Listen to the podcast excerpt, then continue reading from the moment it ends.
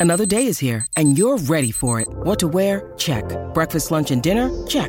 Planning for what's next and how to save for it? That's where Bank of America can help. For your financial to-dos, Bank of America has experts ready to help get you closer to your goals. Get started at one of our local financial centers or 24-7 in our mobile banking app. Find a location near you at bankofamerica.com slash talk to us. What would you like the power to do? Mobile banking requires downloading the app and is only available for select devices. Message and data rates may apply. Bank of America and a member FDIC. Pull me out of this. It's now time for Steve Cleave's Big Heave.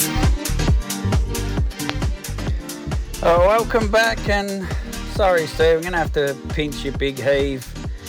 I texted you yesterday, mate. I was I'm at Burnie, and I'm likening it to Birchip. There's a really good crowd.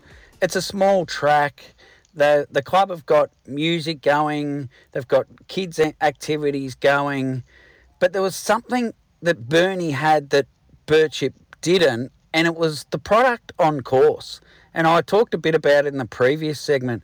They were full fields. There was eight races of full fields. There was the racing was so entertaining. There was moves. There was horses galloping out from stand starts, which we probably don't want to see, but you know, it created so much more atmosphere with the entertainment on the track, and we really we got to improve that at a Birchip because that's what will help take that event to the next level. It's everything off the track, I think, is fine, but so we've got to get that on the track experience just that little bit better for the punters that come and experience the thrill of the sport. And they do it so well down here. And you look, there were $9,700 races throughout the day and a $14,000 cup. So that attracts the full fields.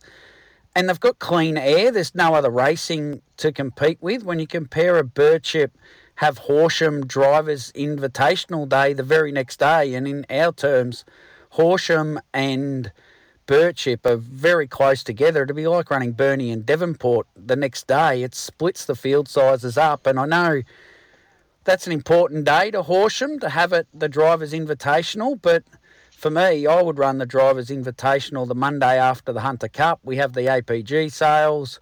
Mark Purdon's going to be probably in Australia anyway, so he could possibly go out to the drivers invitational without much drama. Luke McCarthy's probably can still be down here after driving at a Hunter Cup, and he can go up to the drivers invitational. So yeah, we got Horsham the next day, but surely we can be a bit smarter with our programming and really isolate a meeting like Birchip and give them the racing that the crowd deserves, if that makes sense.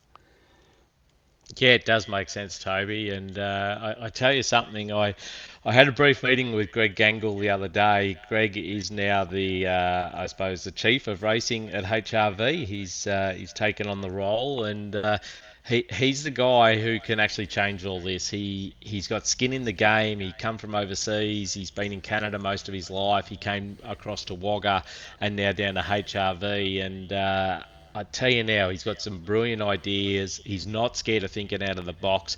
And he one thing he does, and he does very well, which we've lacked for a long, long time, is communicate. He is happy to chat any of these sort of ideas we can throw at him. Okay, he might not agree with our thoughts, that's his place, but at least he will listen to them and he'll take them on board. But I tell you now, he won't be scared to implement something that jumps out of him and say, hey, that's a brilliant idea. That's how he came across to me.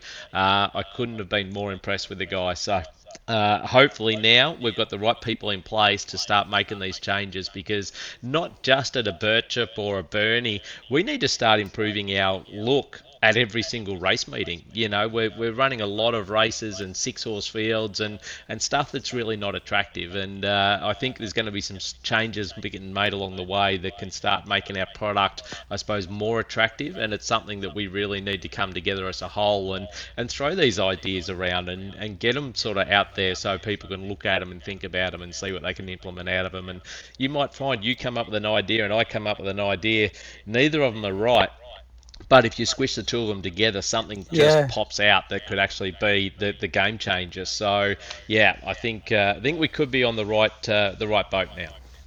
Yeah, well, this this year the Birchip Cup, we've got a Thursday meeting at Wedderburn, which is what Thursday, Friday, Saturday, Sunday, three days before the Birchip Cup, and I would have thought.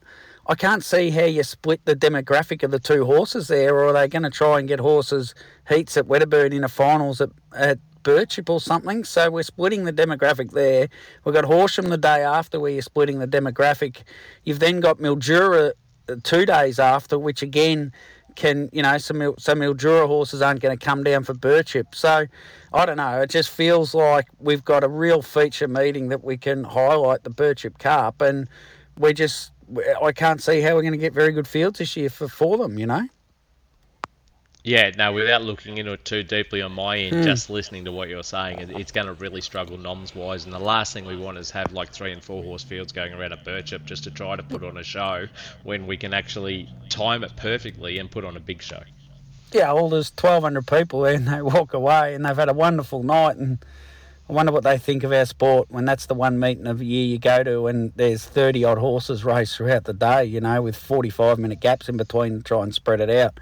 I don't know. Yeah, it was just being at, at Burnie yesterday. It was the one thing that really stood out to me was the investment by Tas Racing into the product on the day at that feature event was was significant. So big tick for Tas Racing for that, and uh, that might be the lesson I learnt from from coming down here. I'm not sure what I can do with it, but I suppose that's our role in the media to to get these experiences and make our observations and and to talk about it like we are, mate.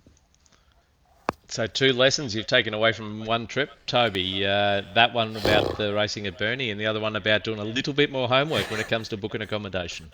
I've been told that I'm not booking the accommodation anymore, so, so I'm, I'm off scot free. I remember my brother made it. My dad asked my brother to make him a cup of coffee when he was about twelve, and then he made the worst cup of coffee ever. And Dad said, "I'm never asking you to do that again." Genius. And he didn't. Genius. And he did it, yeah, genius, wasn't it? So, yeah. and here I am making genius. the most perfect cup of coffee, which I had to replicate out three times a day for the rest for the next nine years, while Danny had his feet up. So,